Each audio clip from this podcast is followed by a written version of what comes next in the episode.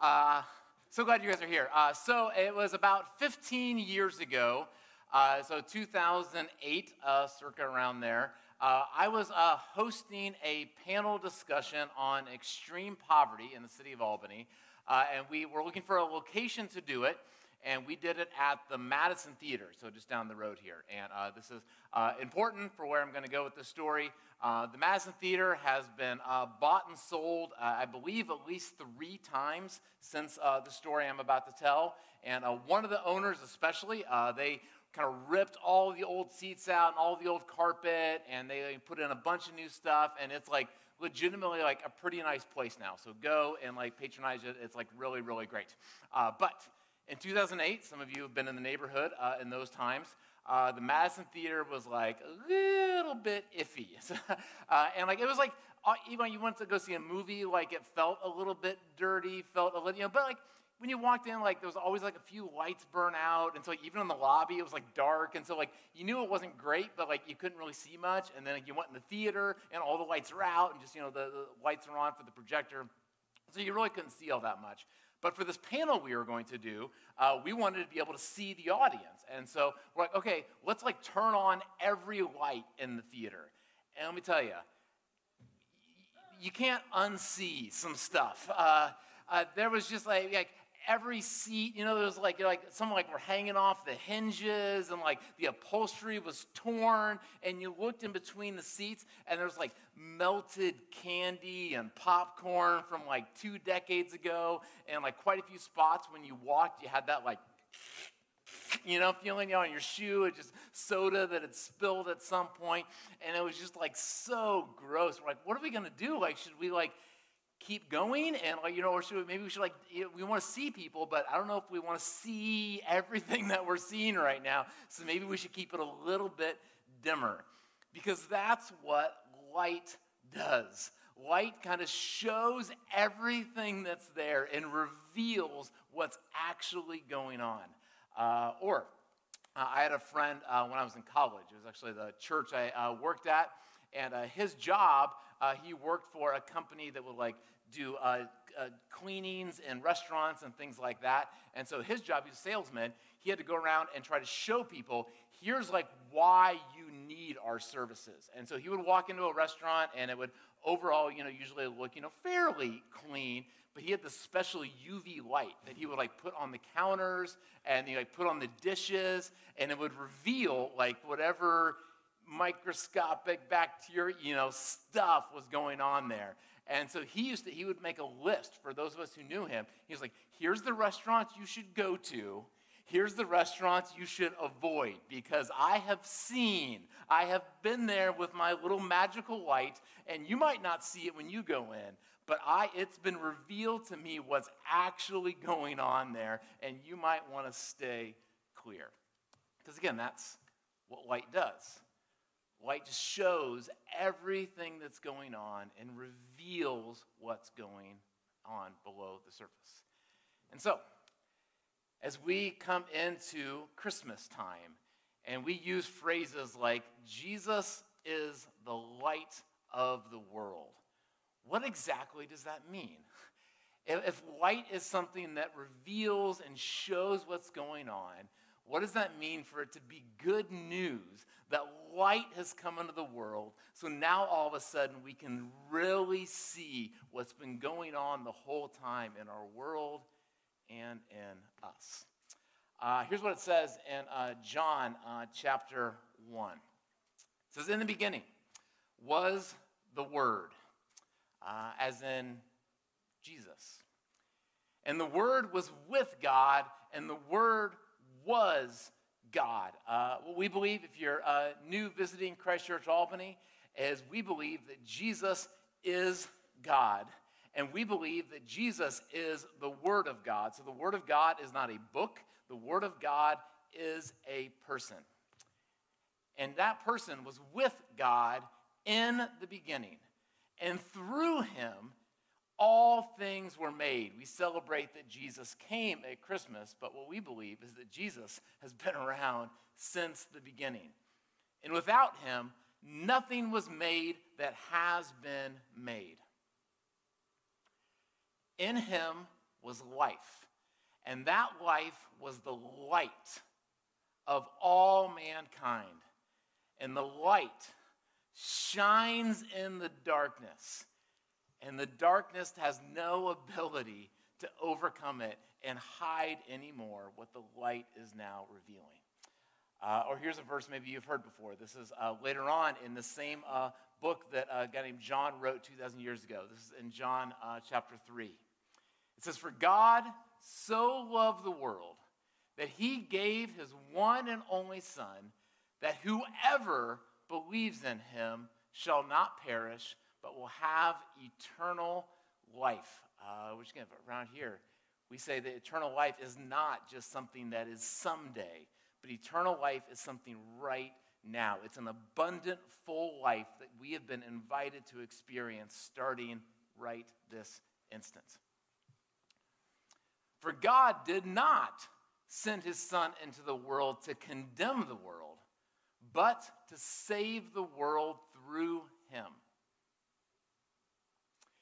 Whoever believes in him is not condemned, but whoever does not believe stands condemned already because they have not believed in the name of God's one and only Son. We believe that the idea of belief is not a matter of force, it's a matter of decision, of choice. This is the verdict light has come into the world, but people love darkness instead of light because their deeds were evil. Everyone who does evil hates the light and will not come into the light for fear that their deeds will be exposed. But whoever lives by the truth comes into the light on purpose, their own decision, so that it may be seen plainly what they have done and has been done in the sight of. Uh, if you've uh, been hanging out with us for a little bit, uh, going back to September, we've been looking at the first couple pages of the Bible. Uh, and the reason why we've been looking at these, uh, we have said that when we're looking at those pages, uh, that we're not trying to read them through a historical lens. We're not necessarily trying to find exactly what happened or didn't happen thousands of years ago. Uh, we're not trying to read it through a scientific lens. So we're not trying to figure out exactly scientifically what was going on. We're trying to read it through a theological lens. Because what we believe is the first couple pages of the Bible show us something about who God is and what really the whole story of the Bible is about. And what we have said that what is going on in those first couple pages is we see that God had a plan for how he created this world. Uh, and here's was God's plan for how he created the whole world. As first, uh, we have said that God created a world that was very good, but that it wanted to get bigger, that wanted to expand. That God, didn't just create this like sterile world that was kind of perfect in the snow globe, you know, don't mess with it. But that God created this world that was packed with all this potential that would then grow. And so here's, you know, this garden, and here's these people, and here's these animals, but it's not just supposed to stay in this little garden. It's supposed to grow. And so the more plants and more people and civilizations and cultures and ingenuity and science and arts and culture and just all this amazingness that God wanted the world to expand to be. And God created this like little garden of potential that was hoping that over years and decades and centuries that it would just grow and grow and grow and expand. And God's big plan of how he wanted this world to expand was not just him doing it, but he intentionally created people made in the image of God with the thought that we were going to partner along with him. Uh, that God's going to be the king, but we get to rule and reign with him. Uh, that we get to be priests in this big cosmic temple. That we have such a big role. Our identity is based in this big idea of all this potential that God wants us to do, and that we get to work and we just get to like be a part of these amazing world changing endeavors, uh, that we get to delight and rest, and that we get to do it all together. That we're like a part of this team, we're a part of this family, we're a part of this congregation. Uh, and what we've said over and over over the last couple months is that this whole idea that God had for this potential of the world is what we call flourishing. that that's what a flourishing world looks like. That's what it looks like for you and your life to just be like, this is why I was made. It's when I'm a part of making the world expand, when I'm making the world a better place, when I'm partnering with God, when I'm not alone, when I have other people. That's what a flourishing world looks like. Uh, and as I've been thinking about that over the last couple weeks, uh, as we're getting ready for Christmas, there's kind of this analogy or a metaphor that kind of keeps coming uh, to me. Uh, and what keeps coming to me is this idea of Christmas. Uh, and what I think about is, for me especially, uh, when it comes to Christmas time, I have like such a plan. Uh, you know, I you know think about church and community and all that kind of stuff. But for this analogy, I'm thinking mostly about my little family. And so Ashley and I and our two kids, when it comes to like Christmas time, I have such like a hope and a plan of what this season will be like because I love Christmas and I just have all this like hope of like what is going to happen over this month.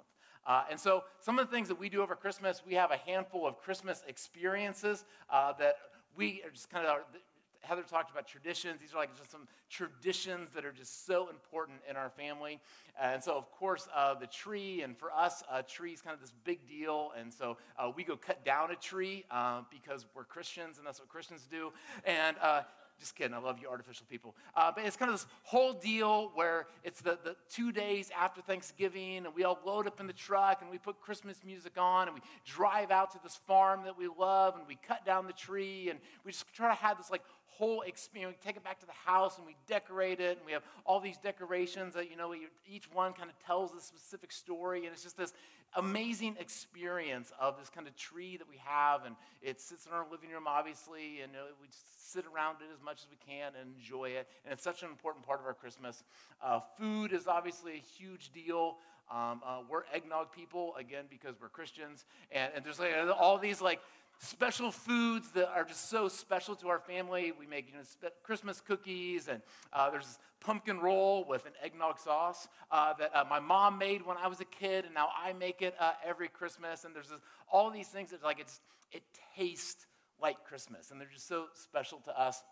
Uh, family and travel is so much a part of our Christmas. Uh, we live about a thousand miles away from uh, where most of our family lives. Most of them live out in the Midwest. Uh, we've lived here in Albany for uh, over 20 years now, so this is home for us, but uh, family lives a long ways away.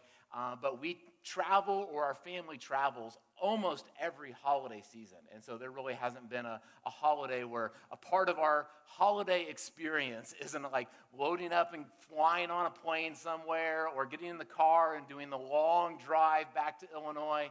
Uh, and that's just a part of what we do. And then we spend time with family. Uh, and then I've talked about it, um, but when I say Advent, it's kind of the season of Advent, uh, but I'm talking specifically uh, on the season of Advent, on the four Sundays leading up to Christmas.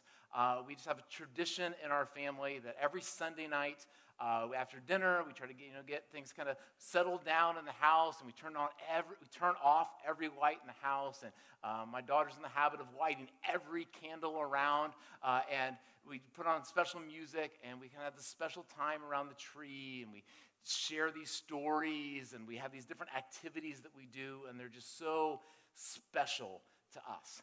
Uh, but here's the deal in all of these experiences. All these are all incredibly important to me, uh, and now I'm trying to help my family to, for them to be for it to be very important to them too. But it's not just about these experiences.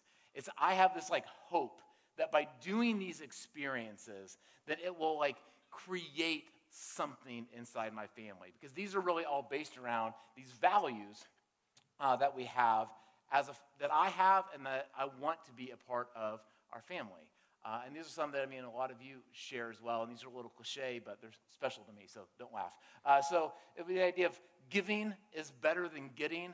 It's just like a huge deal. I just I just want my family, I want myself to be this spirit of generosity. I don't want it to be just all month long. What am I going to get? You know, let me make my big list.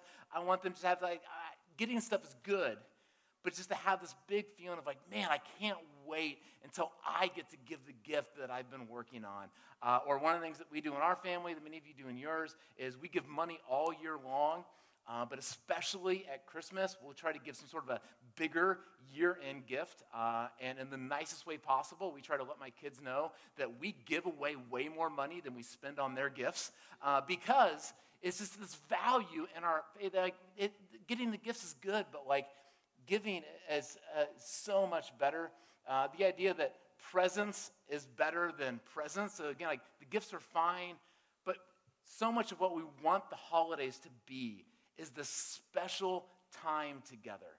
And so, so many of these, like going to get the tree and making food together and having this time of Advent, it's all about like creating this, these moments where we can just like be together. Uh, and especially my wife Ashley has been wonderful about like trying to simplify Christmas over the last little bit. It's a big talk for a lot of folks because Christmas can just be so crazy and hectic and you're running around and stressful and you're doing all this work to get ready for Christmas, but you're not actually spending time with the people that you love so much. And so it's just such a value in, our house and our family that we want to have special time with each other. You know, we don't just want to be, you know, sitting there, you know, bored or watching TV or, you know, just on our phones, all not really with each other. We want to have moments with each other. Uh, and the idea that family is worth the effort. I mean, so much of this is hard, as some of you guys know. And the, the travel and the time and the money and uh, our families, like your family, where we just have, you know, stuff in the past and, you know, there's been arguments and you, you got to make up with people and there's times we've had to go to counselors and it's just like all, but we really want our kids to see and for us, it's this value in our house that like family is difficult as it might be sometimes, it's worth the effort. It's worth saying sorry. It's worth the drive. It's worth the money. It's just like so important to us. Uh, and then uh, the idea is that Jesus is the reason for the season. That we just want them to know, like, uh, top of all the other like trimmings that can go along with Christmas, that the reason why we're doing all this stuff is just that we believe Jesus is just the center of all of life, and we just want to make everything about that. And these are just so, so important. And so as we're doing these things, like I have this like just hope that like each of these moments that we're doing, it, that it's not just about going to get the tree. It's not just about going and making cookies. But each of those moments is like packed with this like little potential where hopefully as we're going along, that it's like growing something in myself and it's growing something in our kids. Uh, that you know, as they're helping to make presents, you know, Ashley's got these crafts that you know they make and they give away. Like something in them is like being changed and formed, where they just believe that generosity is the best way to live. And I even have this hope that it's going to grow and grow and grow. And so as like they get older, that it's not us like having to like even help them even know these things but they're just like producing them on themselves. You know, they're just like showing up with these ideas of ways that they can do this because it's not something we're telling them to do. It's something that's just who they are becoming. Uh, and I even have like dumb dreams of you know, someday, you know, our kids are grown up and, you know, and they're, you know, maybe they're in college or, they, you know, they're out on their own and, you know, they're with their roommates, or they're with their partner, family, whatever that looks like for them someday. And, you know, Ashley and I are, you know, it's just the two of us and we're in our house and we're doing Advent and then our kids are sending us pictures and like, hey, here's me and my roommates and, and we're doing it too. Because this isn't just something that like you like made us do when we were kids. This is something that has like become who we are. And it started as this thing, but now it's like expanding and moving and just growing to who they are. Uh, and my hope is, is that all these things just happen. And it's not something that like my kids are their own little human beings. And so I, I want it to be free. I want it to be their own free will. I want this to be, I don't want to have to like yell like, all right, kids, it's time to go get the tree, and you're going to like it, and we're going to sit down, we're going to do Advent, drink eggnog. I don't care if you, you know, I, I, I don't want it to be this like force thing. I want it to be where like they're choosing it for themselves and they want it. Uh, now, what you all know, if you have kids, if you've been a kid, if you've been around kids, all of these hopes are just like ripe with potential for just blowing up and being terrible. Uh, and so there's so much that can go wrong, you know? Uh, and so last week, uh, one of our Advent activities, uh, we were supposed to talk about the, the, the nativity scene, and we're trying to like, what did it look like? What did it smell like? And so we have a tradition that we draw pictures of what it looks like. And so like this didn't happen, but like what, what if one of my kids, you know, we're all drawing these pictures. I'm like, oh, it's gonna be this magical moment, and everyone shows their picture, and they're supposed to tell about it. And what if my kids held up their picture and it just was written, Dad, this is lame. well, what are we doing here? You know, this is like, uh, or what if we talk about the idea of like giving, and uh, our kids in our uh, ministry have been collecting money in jars. And so uh, my, my, daughter went out yesterday and was raising money in the neighborhood. And so, like, what if, you know, she had all this money in her jar? She's like, hey, like, no one's going to know. Like, I could take half this money out. I could put it in my pocket and I could do whatever I want with this money now. I, I don't have to give this all. I, think some getting, some stuff for me would actually be pretty good in this. Or, or they start looking out on other people's doorsteps and they see Amazon packages showing up and they're like, oh, I bet maybe I could take that. And then just they just go on through life, high school, college, adults.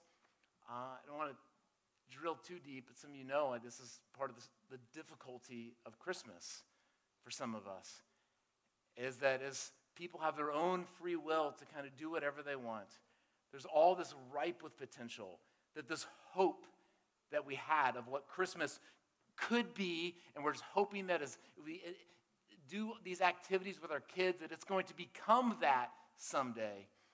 And our kids have their own potential just to decide that they want to do whatever they want to do. And the question is like, what do you do with that? If if somehow like all this dream and hope that I had of what Christmas could be, what it could, you know, expand to be someday, if the whole thing just got blown up and fell apart and my kids decided that they wanted to live kind of a completely different way, what do I do with that? Uh, or let's back up from the analogy a little bit now. And so, as God is looking at our world, what we've talked about is that God wants a world of, uh, you can go to the next one. Uh, there it is. That God wants this world of flourishing. And part of the whole idea is that God has given us these instructions, this path, this plan, uh, even rules to some degree, where God has said, here's what I think is going to be a flourishing life. Here's what I think is the best way for you to live out your humanity.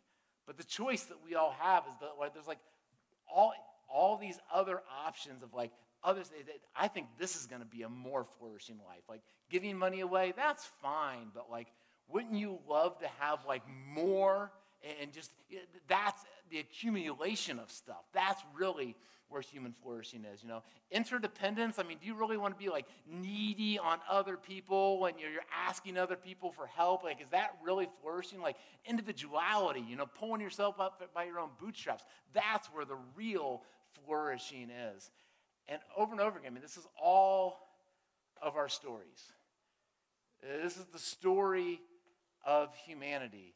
Is God leading us to this idea of what flourishing can be, and us going kind of the complete other way and saying, you know what, I think that there's another way to flourish, and it really has nothing, it's nothing to do with your plan.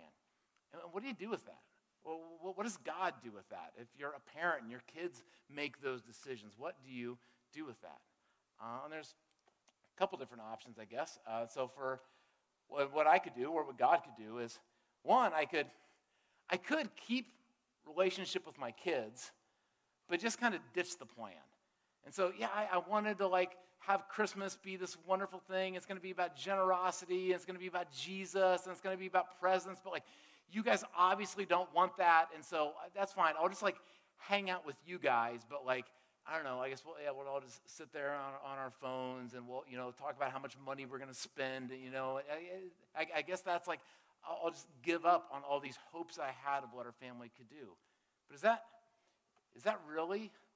And I, I mean, I, I love my kids, uh, but this plan is like so. I really believe it's the best way to live. Or I could keep the plan and say, no, this is how we're doing Christmas in the Hinchrick household. And if you guys don't want to do it, that's fine. You guys can leave. And uh, uh Ash and I will just do it by ourselves, or I'll do it by myself, or I'll go find some other kids. And like, hey, when you guys decide that you want to come and do Christmas my way, then you can come back. But until then, you just kind of like stay away from me. And what I want us to know as we go into this Christmas season is that neither of these options are okay for God. That God just loves us way too much. Uh, one of the things that uh, we talked about last week, if you were here, uh, was this idea of uh, that sin has lots of consequences. That when we choose, that we are going to go against the way of God. When we choose on purpose, that we are going to, I, I see what you're saying, God, as far as flourishing, but I intentionally want to go another way. That has lots of different consequences to it. If you choose to live, live a greedy life, it has consequences. If you choose to live a lustful life, if you choose to be an individual and I'm not going to need anybody else's help, there's consequences to that. But one of those consequences is not God separating himself from you. And over and over and over again in the Bible, we did examples last week of just that God goes out of his way to say, I still want to spend time with you. I'm still going to keep showing up. I'm still going to keep talking, even if you ignore me, even if you're doing things that I don't like, even if you're doing things that I don't agree with. I am just going to keep following you around because I just love you. You can ignore me all you want. I am just going to stay there. God is going to be there. But of course, we can ignore God and when we do, there's consequences to that. And God is not going to separate himself, but God is also not okay with the consequences. Um, I love this uh, quote. I think this is the next one. Yep, go to the next one. There you go, uh, by Max Lucado. Uh, it says, God loves you just the way you are, but he refuses to leave you that way. He wants you to be like Jesus. God loves you no matter what choices you've made in your life. If, back to my analogy, if, if my kids decide that they want to go and create their own kind of very different Christmas things with very different values and very different, I'm still going to love them. But if they choose just to live like a completely non generous life, if they choose to live a life where it's, you know, it's, it's all about pr- presents, gifts, and not about actually time with people, they choose to live, I, I'm going to keep wanting to have a conversation with them because I love them. And I'm not okay with the consequences that they might get. I want them to be like Jesus. Uh, and so, what might happen at some point is if they're continuing to want to live in a different way than what I really hope for them to live, I'm going to love them but there might be uh, what's called an intervention. Uh, and so I don't know if you've ever been a part, I was going to have people raise their hands, but that might be awkward. I don't know if you've ever been a part of an intervention before. Uh, I think all of you have. I'm going to explain that in a second. Uh, but here's oftentimes what we think of when we think of an intervention is it's when someone is choosing to live in a certain way. It's often it has to do with substance abuse, but it can be other things where they are choosing to live in a way that is like obviously destructive to that person. It has serious consequences. But the people around them have made a conscious decision that even though this way that they've chosen to live is destructive, we are not going to cut ourselves off from this person. We are going to continue to be in relationship with this person, but we're not going to allow them just to keep doing things that are not the best thing for them. And so we are going to choose to have a hard conversation. We're going to choose to still be in relationship with you, and we're going to choose to love you enough to address these difficult things in your life. Uh, and so maybe you've been a part of an intervention like that before. If you haven't been a part of an intervention like that before, then I bet you've at least been a part of an intervention that looks like this. That's a crazy pixelated picture. So that is uh, someone at a dentist office. Uh, so when I was in my mid 20s, uh, I had a dentist appointment and I'd put off going to the dentist for a lot of years.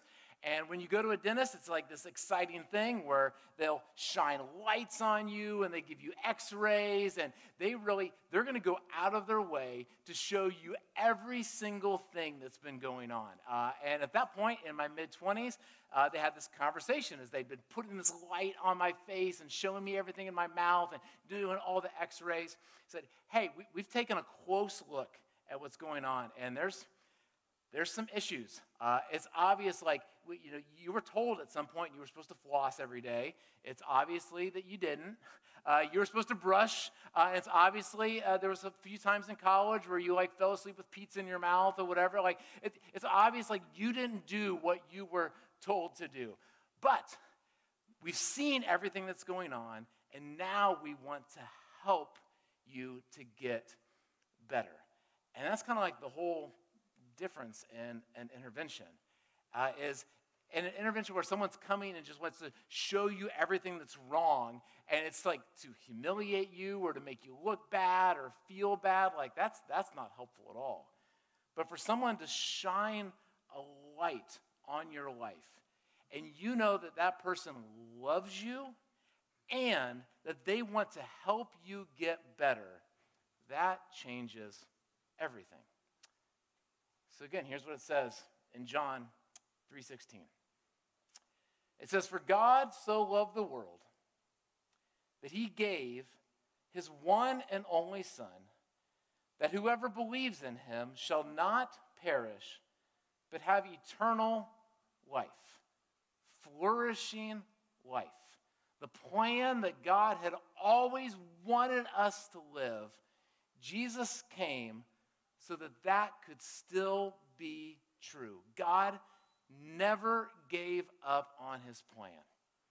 For God did not send his Son into the world to condemn the world, but to save the world through him. Whoever believes in him is not condemned. But whoever does not believe stands condemned already because they have not believed in the name of God's one and only Son. It's a choice that's still being put out to us. This is the verdict light has come into the world, but the people love darkness instead of light because their deeds were evil. Everyone who does evil hates the light and will not come into the light for fear that their deeds will be exposed. Some people will never want to have the tough conversation. Some people will put off going to the dentist their whole life. Some people are so fearful to stand in front of a holy God because there's this fear that it's going to reveal all of this stuff. But whoever lives by the truth, I know I have stuff in my life, I want to know, comes into the light so that it may be seen plainly that what they have done has been done in the sight of God. God's whole plan that He's been working on this whole time is that God created this amazing, flourishing way that He wanted all of us to live. And we have all chosen that we want to live different ways. We have chosen other ways of flourishing. And He is over and over and over again invited us back and say, You can still live that life. It can still be true of you. Uh, I want to read a uh, section uh, of a book. Uh, this uh, book is called Eternity is Now in Session by a guy named John Ortberg. This is actually one of our uh, resources that we're recommending for our next series that we're going to start in January. Uh, so, starting in January, we're going to be looking at this whole idea of that Jesus came to help us get back to that flourishing life that He's wanted for all of us and for the entire world. I just highly recommend this book. I want to read a section uh, for you. It said Jesus' good news, his gospel, is simply this the kingdom of God has, The kingdom of God has now, through Jesus, become available for ordinary humans to live in. There's some people that teach that the only real reason that Jesus came to earth was to die on the cross. But death on the cross was only part of his mission, an important part, but part.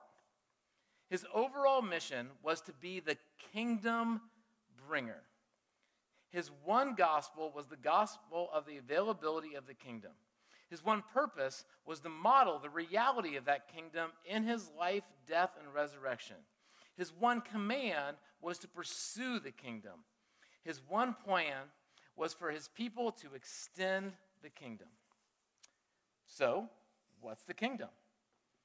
It is the sphere in which everything that happens meets with God's approval and delight, the way He always wanted it to be.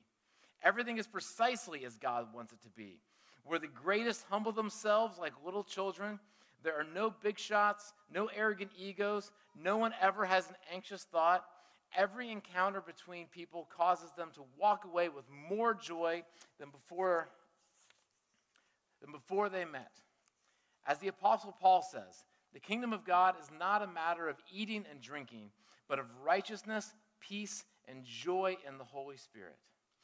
Watching over this whole realm as its greatest servant and most joyful caretaker is the magnificent God, the Father of Jesus, who is endlessly celebrated for his infinite, self giving love.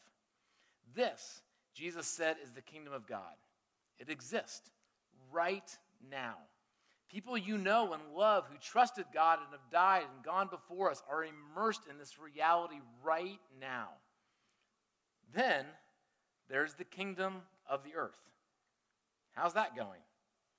Violence, betrayal, thousands of babies dying daily due to malnutrition, women being sexually assaulted or marginalized or objectified by men, people killing others in the name of religion, God's creation getting polluted vows of fidelity being broken, radical injustice uh, constantly smoldering and often exploding, culture wars, the po- politicization of almost everything, cynicism and fear and depression and isolation.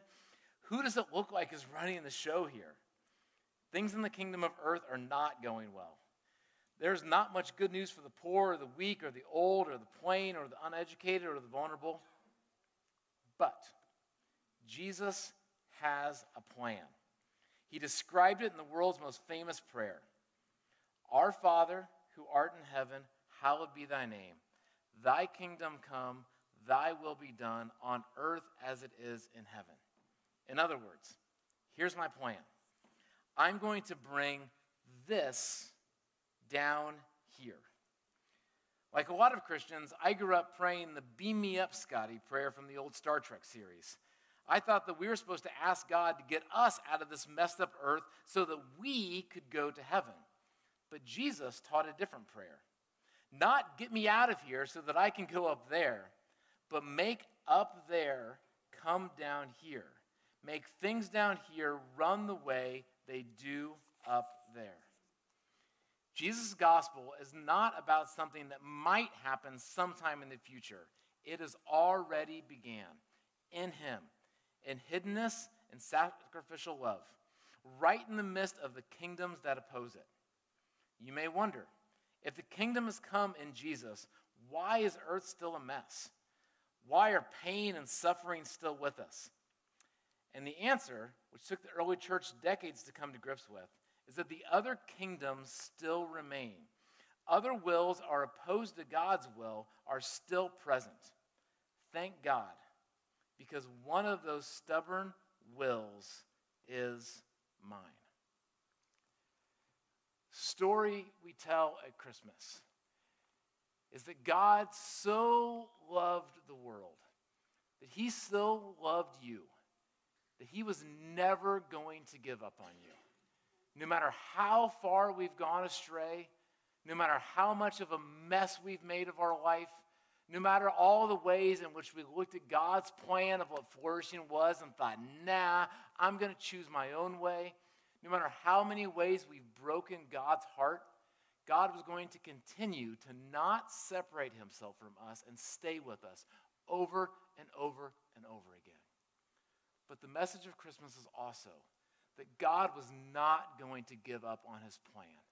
This world of flourishing, where things are going to get better and better and better, where we are remade into the image of God, that we get to work alongside Him, resting and delighting, and that we get to be together with other people. That plan was just too good. And God was never going to keep talking about it, was never going to stop reminding us about it, was never going to stop inviting us into it, and was never going to stop even shining a big light so that we could see all of the ways that our lives are not that kingdom, so that then He can come along and help us change, so that He can bring His kingdom into our lives.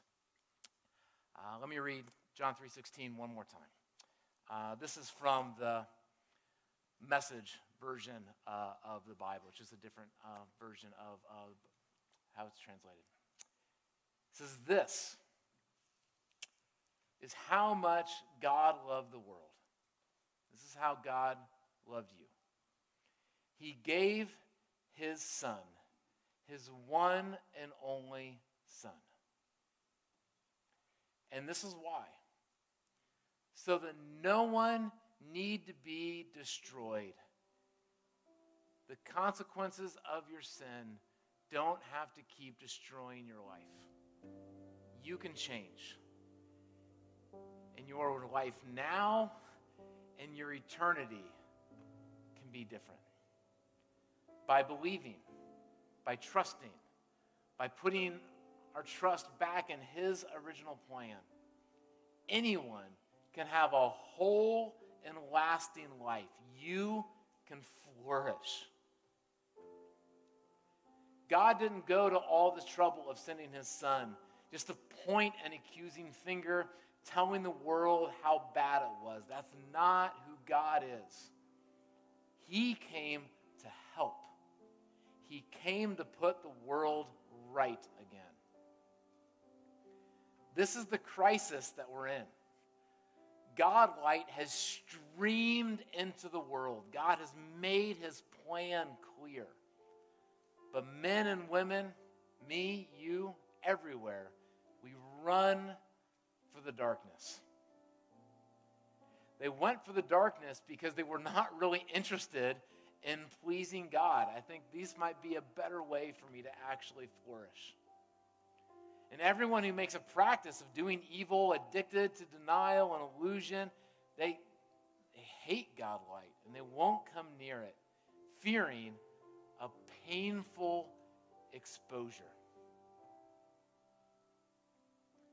But anyone working and living in truth and reality, God light, so the work can be seen for the work, for the God work that it is. Uh, let's pray.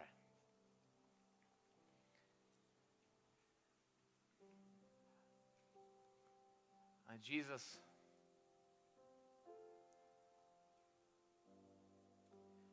as scary as it might be,